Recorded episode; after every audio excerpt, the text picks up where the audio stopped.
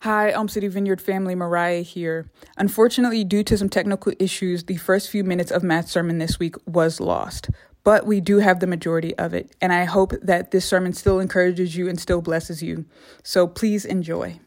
Um, heard all kinds of different ways of sharing the good news of what God is doing in the world, what God has done for us in Jesus the four spiritual laws, the bridge diagram, the Romans road. You could maybe draw something else on a napkin, whatever whatever it is that you may have run into.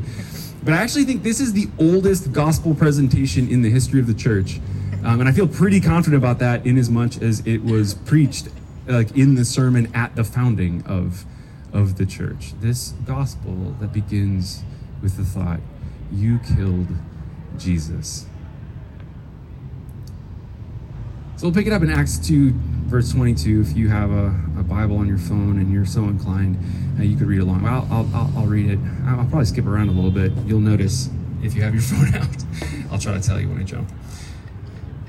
So Peter says to all the folks who are gathered around, they've seen these signs and wonders and they're wondering what it all means. And he says, You that are Israelites. Well, first he says, This is what was spoken of in the prophet Joel. Um, I defy you to go read the passage he, he, he, cites in the prophet Joel and think that from that you could imagine what Pentecost looks like. Um, but once Pentecost happens, then you go read Joel and you're like, okay, yeah, that's what's happening. All right.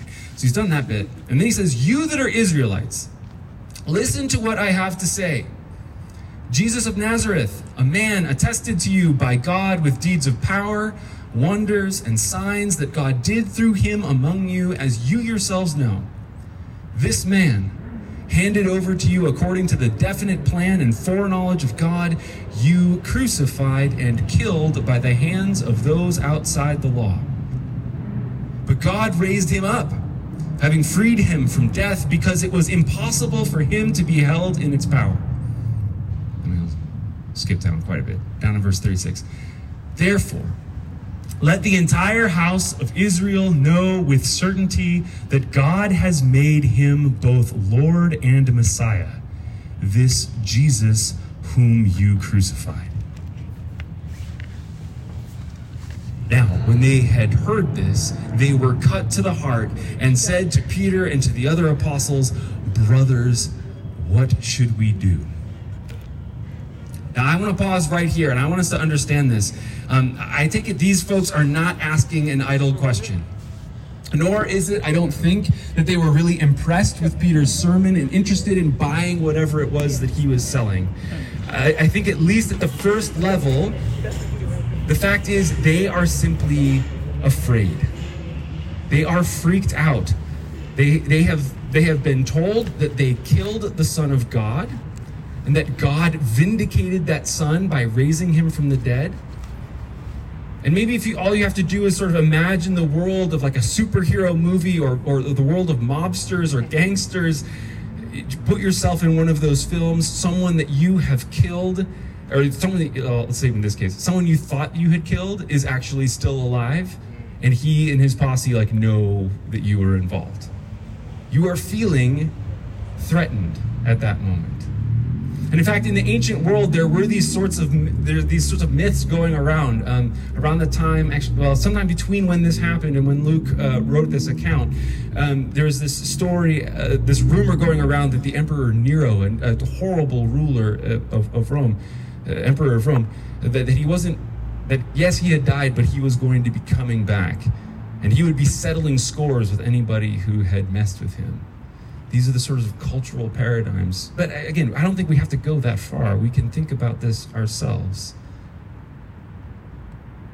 And sometimes I think we get too close to these things, they get too familiar to us, and we miss what should be obvious, right? Listen again to Peter's closing lines without your religious filter on. Try listening with like, like your mobster hat on. Let the entire house of Israel know with certainty, let you uh, you ought to know that God has made him both Lord and Messiah, this Jesus whom you crucified. Do you hear it now? They are freaked out. Luke says they were cut to the heart. It literally says they were it says they were stabbed in the heart. Um, they and uh, a, a, possible meaning here is, is they were like super anxious they were nervous. What have they done? Even more to the point, what is Jesus going to do now that God has raised him from the dead? According to sort of a dominant way of thinking about violence, it is time for revenge. Now, these folks should have known better. These were uh, good religious Jews. That's why Peter keeps calling them Israelites, even though Israel, um, in a political sense, hadn't been around for centuries. All these folks needed to do was think back to the story that we read last week in Genesis, the story of Cain and Abel, the first murder, when the first when first the blood cried out. The blood of Abel, murdered by his brother Cain, cries out to God. And how does God respond? Does God exact vengeance on Cain? No. On the other hand, does God say it's no big deal? No, the blood cries out. God is cut to the heart, but God's response is to move toward the pain, certainly to name and call out the injustice, to heed the cry of the blood crying out, but also to move toward the killer in mercy. So these folks could have known, should have known, God is not a God of vengeance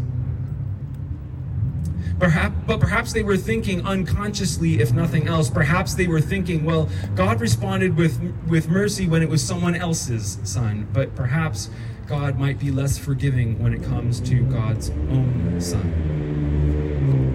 And and in fact, the Bible suggests it is different for God, but not not in the way that these folks fear. The book of Hebrews, um, a sermon of the ancient church, it says it this way.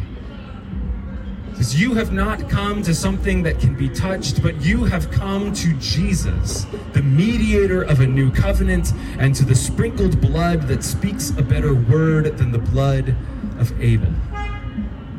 That the blood of Jesus also cries out. That doesn't change.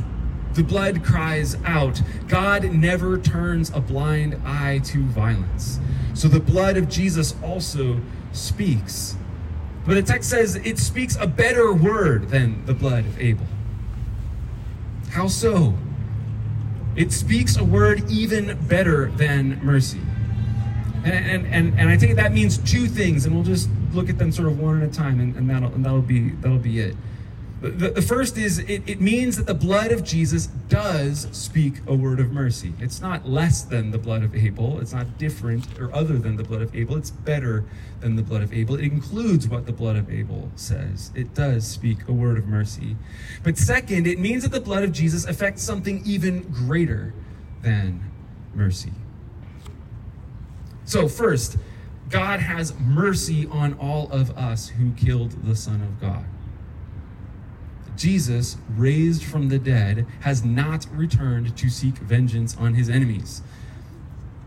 And, and, and that, I, I, I again, I, I, worry that we're, it's, it's, that feels like too, too obvious to us. But I don't want to move past that too quickly because Jesus, Jesus, with every right of retribution, right? Killed with, uh, while entirely innocent, murdered by a collaboration of corrupt people and an unjust system, cut down in his prime by the machinery of colonial oppression, aided and abetted by those whom he came to serve. If there was ever a justifiable basis for retaliation, Jesus has it. If there ever was a man justified in taking a life for a life, this is it. If ever there was a case where the logic of the streets, a death for a death, could be defended, this is it. But Jesus did not seek vengeance. Though he might have been justified in doing so, though he had all the power and opportunity to do so, though he was in every way strong enough to do so. Even though his blood cries out, Jesus rose not for vengeance, but for mercy. And as we'll see in a moment, for love. I want us to pause for a moment and imagine how this one truth might transform cycles of violence in our city and in our nation. That while the blood cries out, while blood cries out, it does not cry out for vengeance. even the most innocent blood, even the most unjust death. The strongest man ever to walk the earth, literal God among mortals. The strongest man ever to walk the earth did not seek vengeance, and he became not weaker but stronger for doing so. Imagine how this would transform our city's streets and break seemingly unending cascades of death, cascades that say that if the blood cries out, someone has to die. My question for, for, for us in, in this, in this part is, is to just ask this are, are we preaching this simple gospel? It's only half of the gospel, really. But we'll get to the other half in a moment. But are we preaching even this simple gospel that could literally, I think, save lives? And I, probably, at least in my life, the relevant question is: Have I put myself in place in places where I could preach this life-saving message of Jesus' mighty mercy?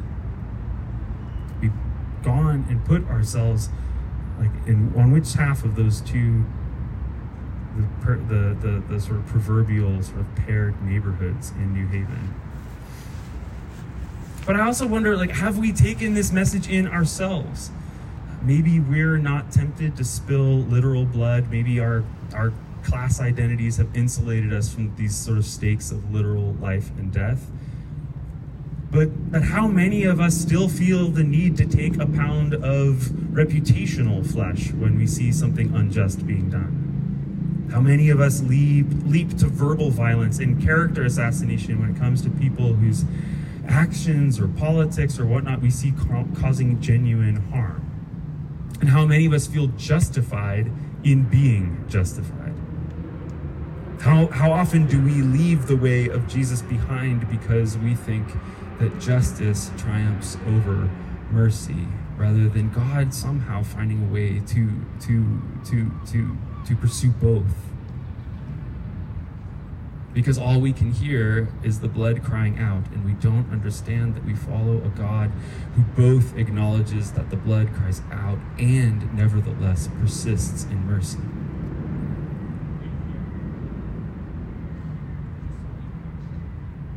That's the thing that needs to go deep for me personally even as I am, am, am, am, curious about what God is doing in leading me, leading us, and thinking about how this gospel, what this gospel might have to do with this question of, of, of, of violence in our city.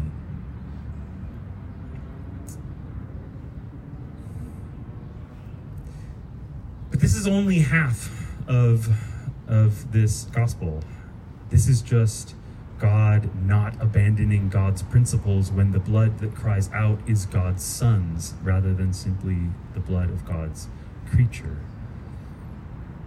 The blood of Jesus speaks the word that Abel's does. It speaks mercy, but the blood of Jesus speaks also a better word than the blood of Abel.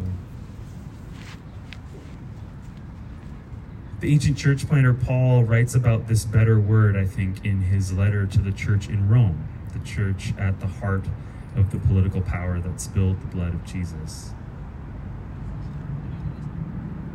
In Romans, it's in chapter 5, verses 6 through 10, he says, For while we were still weak, at the right time Christ died for the ungodly.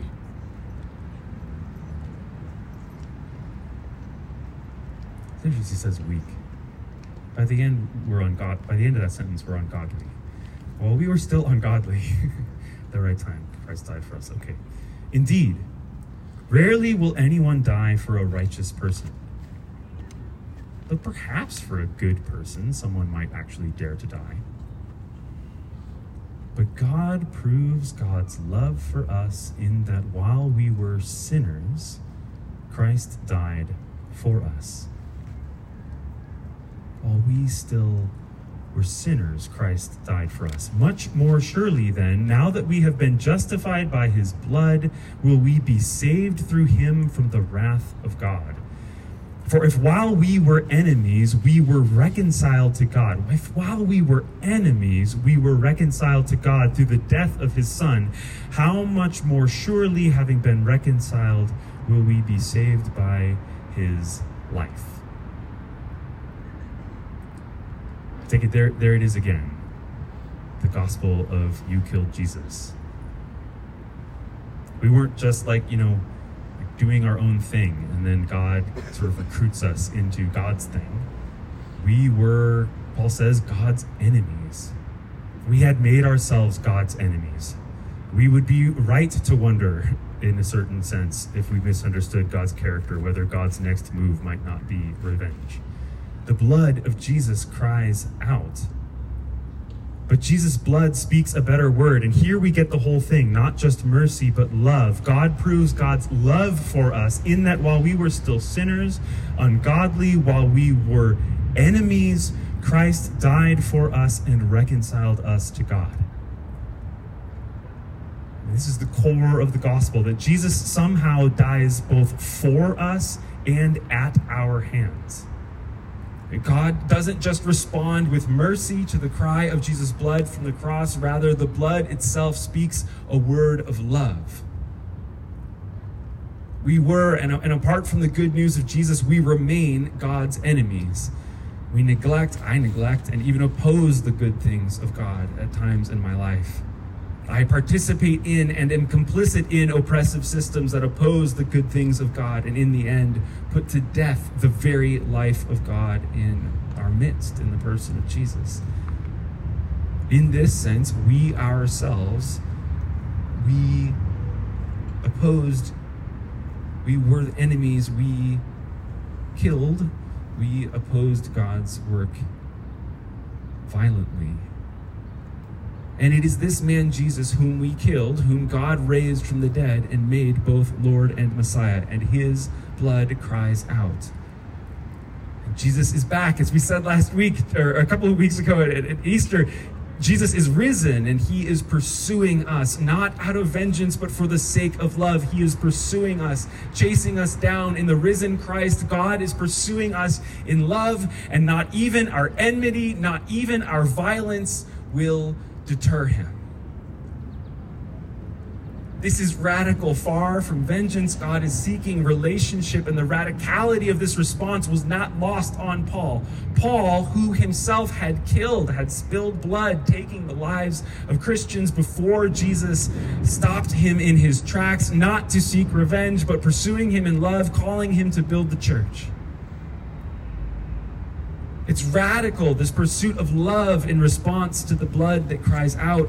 And in a certain sense, this letter of Romans that I just read from, that whole letter is in many ways just a defense of the possibility that this could be just, that this could be righteous, this mercy and love of God in response to our violent enmity. Romans is a defense of the righteousness of God this radical response of merciful love. How could it possibly be that God can satisfy the demands of justice and also uh, uh, be this loving, merciful God?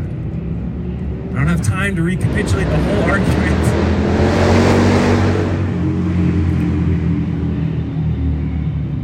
But I think it's true that God is both love and just. As we sang in worship.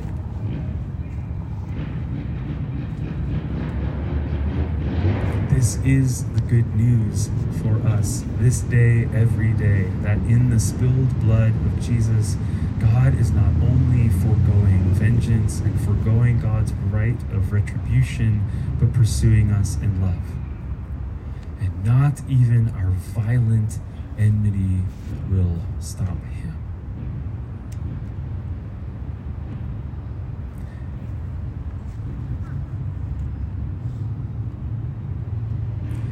A few ways I think we might we might respond. One, and maybe this is, is sort of callback to the uh, to what I began with, but I think one possible response would be to to, to, to join us May this Saturday for the liturgy for the homicide for Kieran Jones. Um, 3 p.m. corner of Orchard Place and Charles Street. As Josh said, Kieran was a, a college-bound student at Hillhouse High School, um, just a couple blocks from our house in Beaver Hills.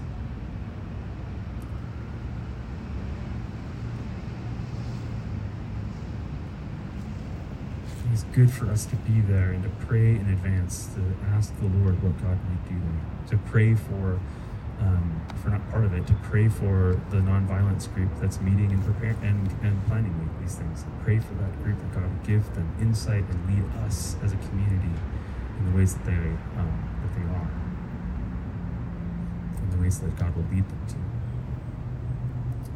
That'd be one one way of, of responding. Another possible way of response would be um, maybe for maybe for you the right next step is to take steps to share this good news of mercy and love in your neighborhood. God interrupts cycles of violence with mercy. God inverts cycles of violence with love. God somehow takes our violence and turns it into occasion for love, for God's love pursuing us hunch is there are people in your life who need um, to hear that simple message, whether that's in a sort of like emergency, like God has given like a way that like that cycles of violence can end, um, or whether that's in a way of, hey, we don't we don't need to. Uh, we don't need to do other other sorts of violence to one another in the name concerns um, about justice. God has other ways of attending. Somehow, God has this way of attending to to, to, to justice while also pursuing love, and that's just good news. And I am curious about that. Are you curious about that? I'm puzzled by that. Are you puzzled by that? Maybe we could chase that down together. Just be prepared this week for opportunities to share that, um, to share that simple message. Be prepared this week for moments in which God is asking you to lean into and to receive that simple message. Finally, for some here today, I think the right next step would be to respond to that good news yourself. Um, I wonder whether there's, there's some here today who have been experiencing that sort of persistent pursuit of God in your life. Um, God is pursuing you in love and and neither your distraction, nor your disinterest, nor your even opposition will keep God from pursuing you in love. That has been my experience. God is persistent and chasing after us in love. And if that's been your experience today, then maybe, maybe, maybe today is the day to, to, to just turn, turn around, face this God who's been chasing you down, and say yes to to enter into a way of life oriented around oriented around this violence interrupting mercy and violence inverting love. And if that's where you're at, um, Peter's invitation to his um, to the folks he was speaking to was to was to repent. That means turn around, be baptized.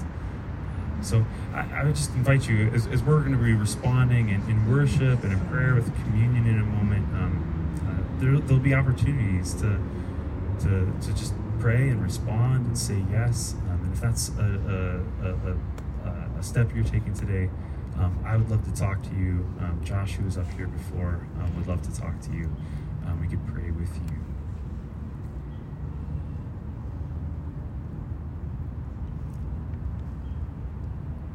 But our first mode of response is going to be in communion, and I'll, I'll invite the worship team to come.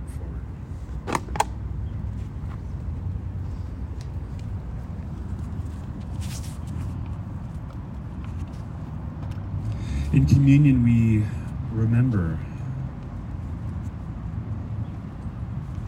this founding act of violence in our faith.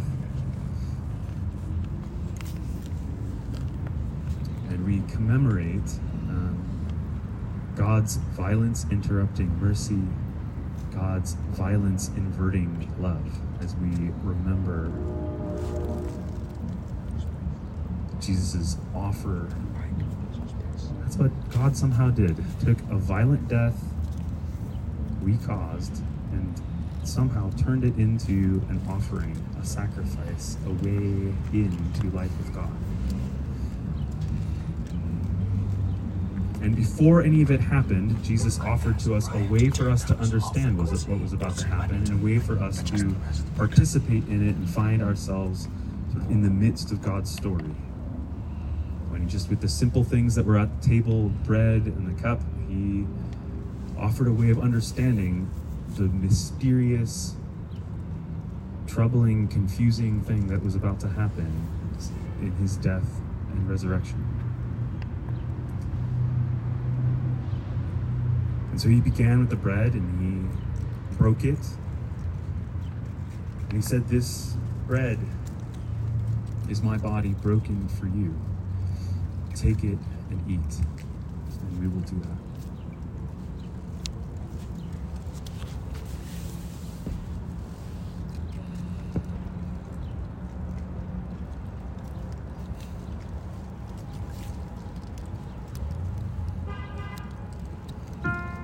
And he also, um, after the meal, he took the cup.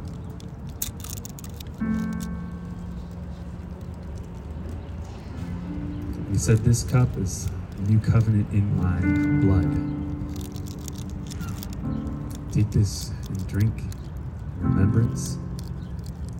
Let's do that together.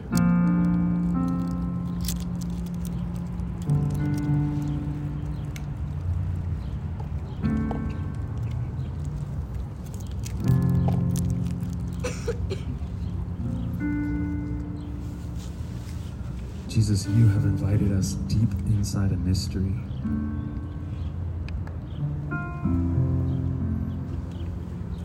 The mystery of your death and resurrection, the mystery of your work in the world, the mystery of how love and justice and mercy all stand together for you.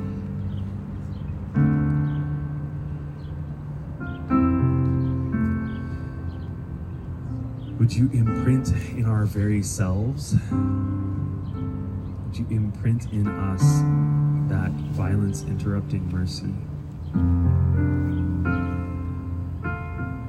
Would you make us recipients of it, first of all? And as we are instruments of it, would you, or as we are recipients of it, would you make us instruments of it as well?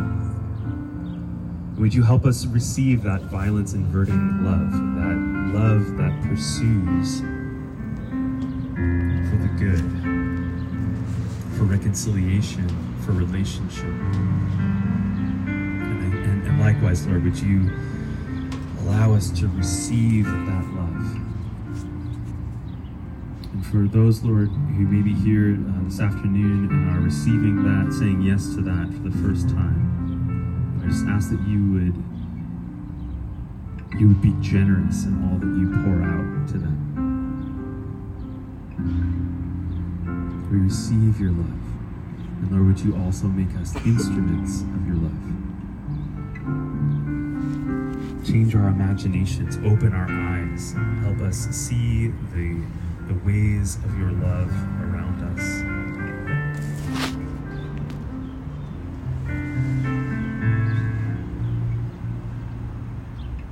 so that we could experience your peace in our cities and in our lives. And in the two of those things intertwined. Come and have your.